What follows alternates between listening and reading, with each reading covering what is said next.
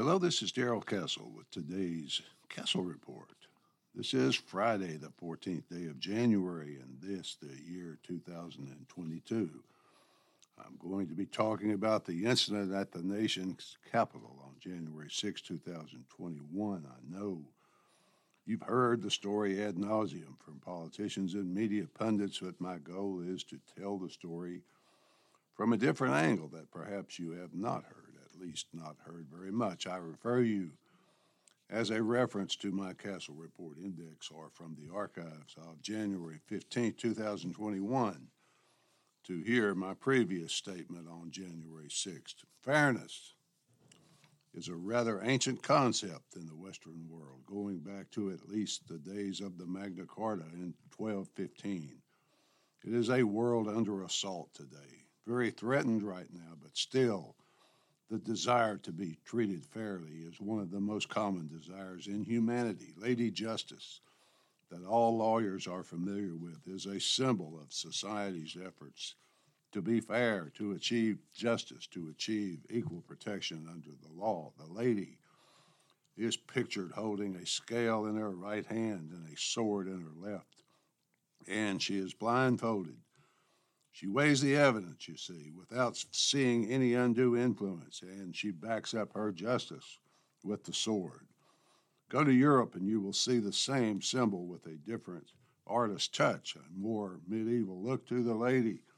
But it's all a symbol of a desire, a pledge to seek justice and fairness in our legal system here in the West. Today, I'm afraid we have replaced the symbol of Lady Justice with a preset orthodoxy which is clearly defined at the outset of events. In other words, we know the results we want, so let's make the evidence take us there. It's even hard to determine who is in charge, who is responsible for failure. I mentioned last week that power seems to reside in a complex network of individuals and organizations pulling in different directions to achieve different ends. The one thing about power that seems clear to me is that the U.S. is ruled by moneyed interests. The deep state or managerial administrative state, if you prefer, and most of all by lies. The lies force us to live in a false reality that sometimes is important to us, so we insist that the lies are in fact reality.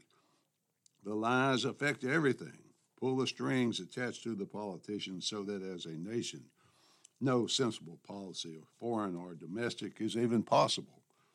For example, it is obvious to me that the reason for the sudden push to provoke war with Russia is cover for the highest inflation in 40 years, supply chain disruptions, collapsing borders, stupid, illogical COVID policies, etc. What does all this have to do with January 6th? Well, I'm trying to get there, folks. The president, early in his term, said that his goal was to correct or cure the divisions in the country caused by four years of Donald Trump. If that was indeed his goal, he has failed miserably, just my opinion. But I sense that the country is far more divided than it was under Trump's leadership. For example, once trusted agencies of the federal government are now routinely viewed as corrupt, perhaps with more class than some banana republics, but with the same goal in mind. A recent Washington Post poll found that 34% of Americans think violent action against the government can be justifiable. 40% of Republicans, 23% of Democrats hold that view, according to the Post. In other words, whether violent action is justified or not may depend on who is elected. If Trump had been reelected, perhaps Antifa and Black Lives Matter thugs would have been in the Capitol instead of the idiots who were. Instead of an effort to use the riot to bring about unity, or at least some understanding president and some other politicians use lies and exaggerations to describe it for what appears to be a naked effort to institutionalize permanent political power in one party. In the filibuster, they say, so that we can all be one nation, one nation under a socialistic, bureaucratic, quote, democracy. I stand in the breach, the president said. I stand in the breach. I will defend this nation. I will allow no one to place a dagger at the throat of our democracy, end quote. Yes. Yes, thank you, Mr. President. I feel so much more confident now with you defending the nation. Some more presidential phrases from the voting rights speech this week in Atlanta. Quote, this was an attempted coup to impose the will of the mob to overthrow free and fair elections for the first time in U.S. history. It was an effort to stop the peaceful transfer of power, end quote. Nancy Pelosi, even more political in her lies. Quote, what the Republicans are doing across the country is really a legislative continuation of January 6th, end quote. Are these politicians and their media arm just using this event to their fullest advantage, or is it more sinister than that? I have in front of me an 83 page report from Revolver News detailing FBI involvement in the January 6 riot. You can find that report yourself by just going to Revolver News website. And the report called Meet Ray Epps. Revolver does the work that the New York Times and the Washington Post should be doing if only their masters in money and politics would permit it. I noticed as well that yesterday Russia Today picked up the Roy, Ray Epps story and ran a piece off the Revolver Network's work. This report details how one man named Ray Epps is on camera many times actively trying to recruit people to breach the Capitol. He appears to orchestrate the first breach of the Capitol barricades at 12:50 p.m. While Trump is still speaking 20 minutes left in his speech, the Capitol Police were responding to a false pipe bomb report, so they had fewer resources and just one minute to respond. It was the 12:50 p.m. breach, while Trump was still speaking one and one half miles away. That proved to be the fateful event. Suspicious persons, never identified, took down barricades and apparently, with the full cooperation of the Capitol Police, went inside the Capitol. The revolver report lists a network of unindicted operators who appear to have had key roles in the actual event but have received virtually no media attention, whose names the FBI will not discuss. The FBI put Ray Epps on its Capitol Violence Most Wanted list on January 8, 2021 A cash reward was offered for his whereabouts. So they thought he was important, but six months later, still no charges filed against him, although hundreds of people had been arrested, held in very constitutionally questionable conditions. The FBI's response was to quietly purge from media access all their files on Ray Epps, then switch to a tactic of, well, we've never heard no man. Who is he? Never heard of him. The specter of Ray Epps hangs over this event, but strangely, the January 6th commission established by Nancy Pelosi in Congress has not only failed to show any interest, but has not spoken a single word against him. The FBI and Congress, unfortunately, both Democrat and Republican members, have a very strong interest in making Epps, the day's best recruiter of rioters, go quietly away. Quote, if, F, if F, if Epps turns out to have been some kind of government operative, which at present is the only clean and simple explanation for his immunity. It is game over for the official MAGA insurrection narrative of 1 6. If Ray Epps is a Fed, the insurrection becomes the Fed surrection in one fell swoop. End quote. That's a quote from the Revolver article. The various federal law enforcement agencies probably would not have acted alone, thus, the thousands of hours of video surveillance unavailable to the public or to the media, as well as the many obviously there but unindicted people. The Revolver article has many examples of Fed involvement in various protest movements. In fact, the estimate of federal officers at such events is estimated at 16 to 25 percent of the total participation. In recent times, quoting again from the article, in recent times, attacks blamed on right wing militias have blown past the 16 percent mark on the Fed saturation index and have been clocking in at a whopping 25 to 50 percent. As Revolver has previously noted, infiltrating the feds are like roaches when you spot one, it's guaranteed there are dozens of others nearby. Feds simply never, ever operate alone. End quote. Don't forget, folks, the 12 FBI informants involved in a tiny, supposedly militia plot to kidnap the governor of Michigan just recently.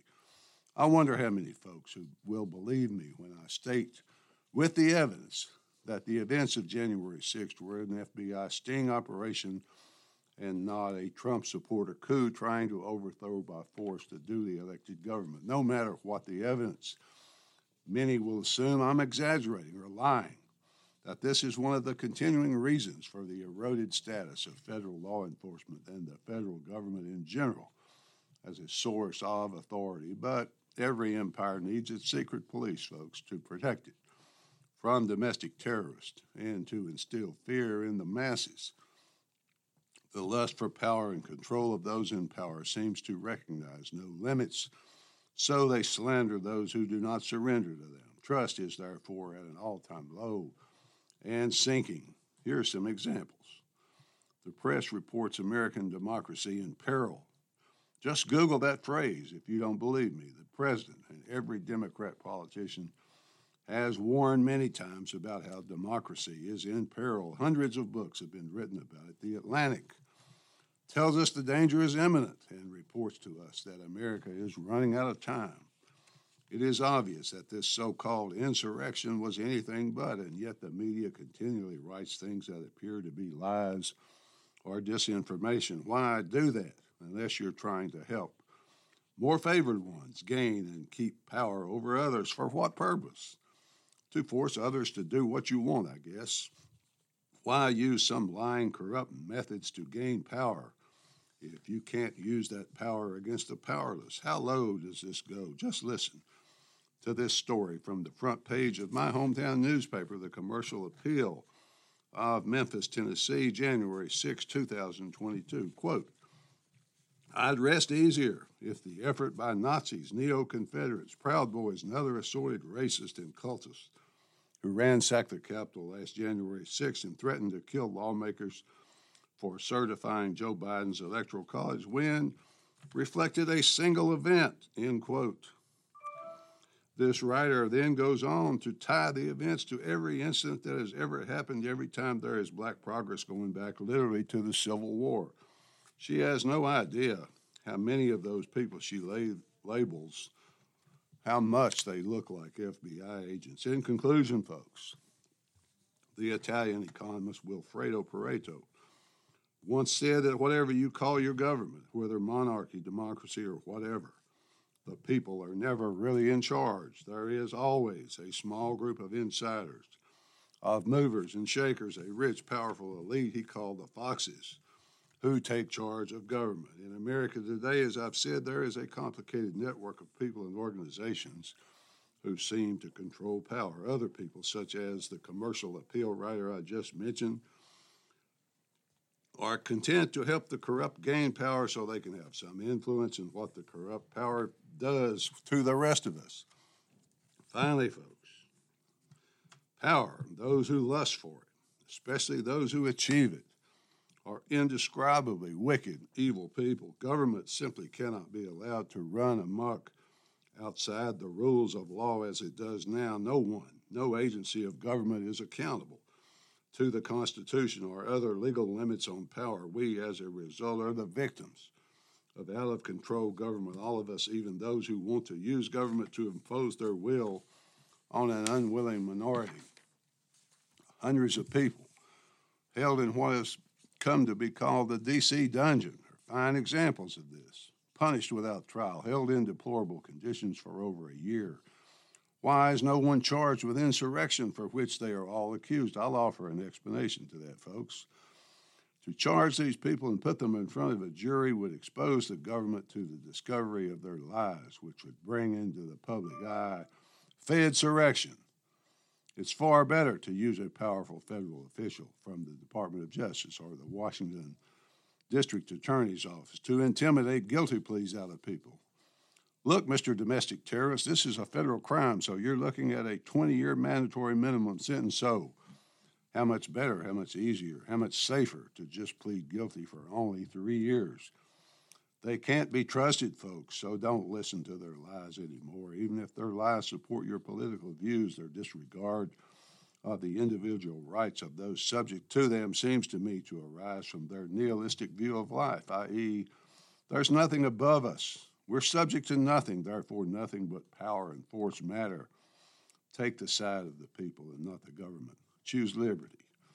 That would be my advice to you folks. Is there any way to reverse this short of violent revolution, which would undoubtedly install even worse tyrants, perhaps the peaceful revolution of the mind that Ron Paul used to talk about? A revolution of the mind that would be an ideological shift to liberty in the minds of the people and the action to support it. At least it would be a start, folks. At least that's the way I see it. Till next time, folks, this is Darrell Castle. Thanks for listening.